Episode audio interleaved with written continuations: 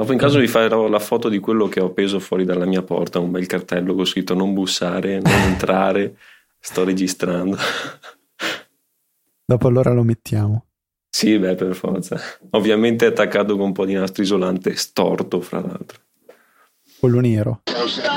Poi fai un po' di introduzione, che c'è un, c'è un ospite e dobbiamo essere educati. Mm, aspetta che questa volta prima di iniziare vado a vedere che episodio è. Le vostre famose partenze in medias res. In medias res. che tra l'altro ho sempre il dubbio se sia media o medias.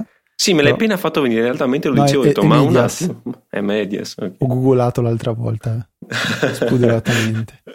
No, perché me ne sono ascoltate no, le ultime due puntate ho detto, ma guarda che stanno, ho beccato, hanno messo sul server un- una puntata senza la sigla, senza... No, detto, no, aspetta, ascolto anche un'altra.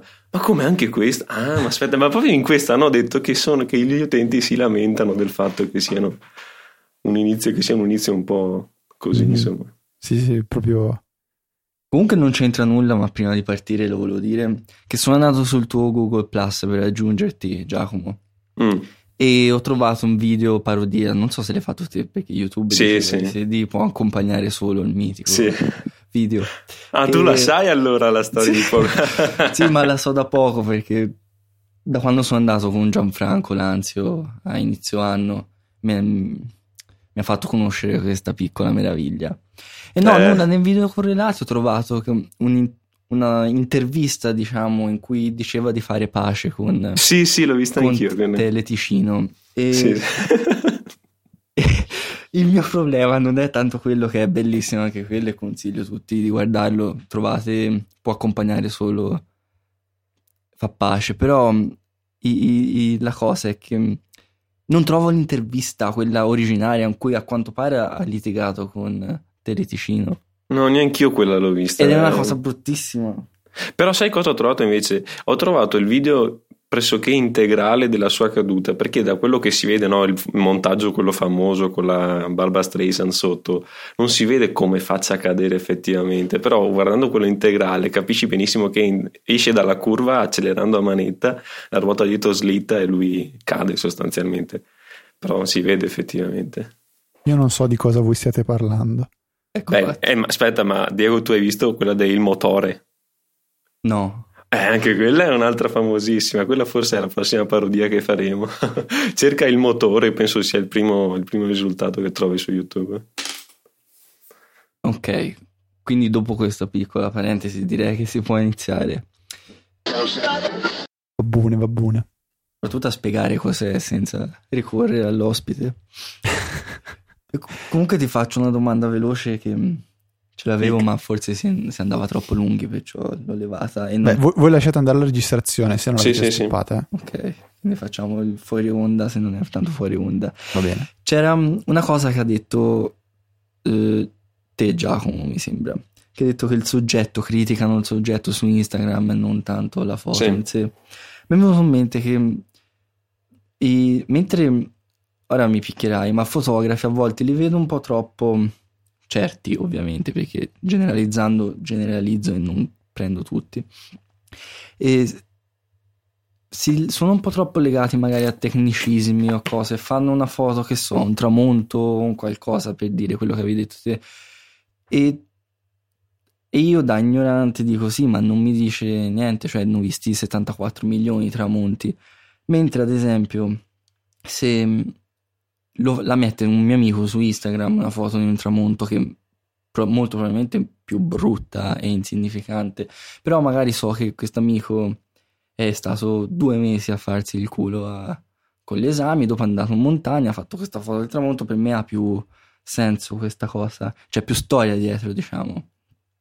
Questa cosa qui, te, secondo te, una foto vale anche per in, in sé, cioè così com'è, per eh, l'arte che c'è dietro, diciamo, o ci deve essere per forza o più che altro una storia dietro, un qualcosa che vuoi dire, che non sia la solita foto della luna? Allora ti dirò, ovviamente come quasi tutte le cose ci sono diverse correnti di pensiero. Era già venuto fuori tempo fa questo discorso. Ne avevo discusso con altri fotografi. Di solito quella prevalente è che eh, si tende a valutare la foto per quello che è, non per quello che c'è dietro, non per la storia che c'è dietro. Mm, di solito le foto sono senza titolo, di solito non si sa dove vengono prese, quella è la foto, tu devi giudicare così com'è. In realtà, nella pratica, si sa qualcosa dietro la foto, dove è stata scattata, come è stata scattata, in che occasione. Ed è forse quello quello che rende appunto una foto speciale, perché ti colpisce quel tramonto fatto dal tuo amico in vacanza dopo gli esami, perché sai che è immediata, che l'ha fatta in quel momento, tu la vedi al massimo con un ritardo di mezz'ora, sai che era lì poco tempo fa, sai che non ha messo filtri, vabbè insomma filtri che contano relativamente poco al massimo, sai che non è andato a casa, si è messo il computer a modificarla, quindi sì, forse tu cogli l'immediatezza, ecco, questo, questa, hai una specie, non so, forse di connessione diretta con, con, il fotografo, che appunto in questo caso è il tuo amico. Mm-hmm. Mentre se tu vedi una foto appesa sul muro di una mostra fotografica, sì, ok, guardiamo quella dopo, sì, ok, guardiamo quella dopo. A meno che appunto non ci sia una foto che ti colpisce, che è così particolare che capisci che è un capolavoro. E esistono queste foto, insomma, ci sono i grandi fotografi sono andato a vedere ad esempio la presentazione della mostra di Salgado a Venezia qualche tempo fa e insomma c'è poco da dire. Lui è un artista, fa foto spettacolari e non serve sapere quello che c'è dietro. Ah, comunque, se volete, vi consiglio un libro che è quello di Calabresi a occhi aperti. Non so se ne avete già sentito parlare. Dove parla appunto. Ah, ci sono è una raccolta di. Beh, non sono tante pagine, sono cosa, 100 non c'è neanche scritto. Ehm, una raccolta di foto di diversi autori commentati da Calabresi, dove Calabresi, che è il direttore del, della stampa, no? che intervista il, il foto, i vari fotografi e appunto spiegano di solito la propria vita, la storia dietro alla foto e merita un sacco, perché è più che altro appunto un libro di fotografia legata al giornalismo, quindi un po' di storia dietro la foto ovviamente c'è. Io ve lo consiglio fortemente, molto bello.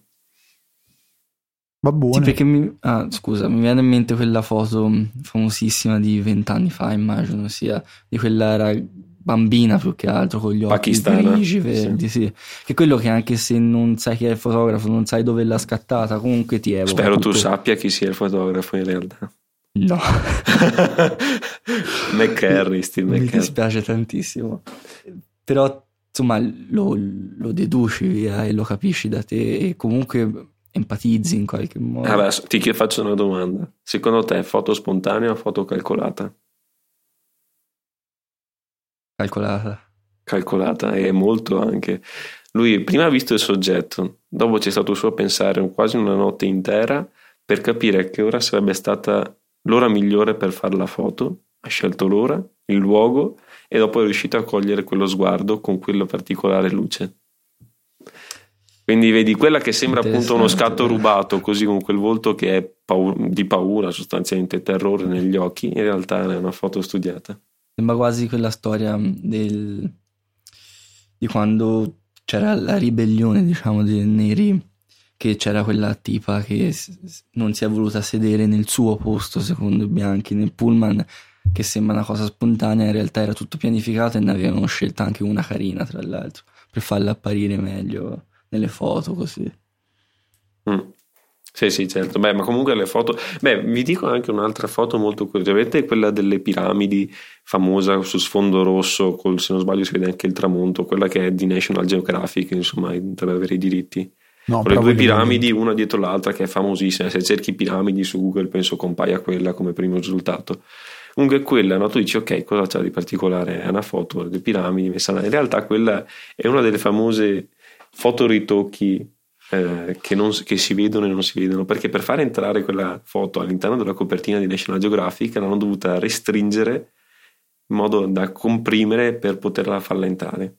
Quindi vedi alcuni fotomontaggi non ci si accorge neanche che sono stati effettuati. Quella cosa appunto dicevo prima di togliere e mettere degli, degli, oggetti come un albero un, una, o un'aquila in certi casi fa schifo soprattutto quando si aggiunge. In questo caso invece è una, un, un ritocco che è accettabile tutto sommato.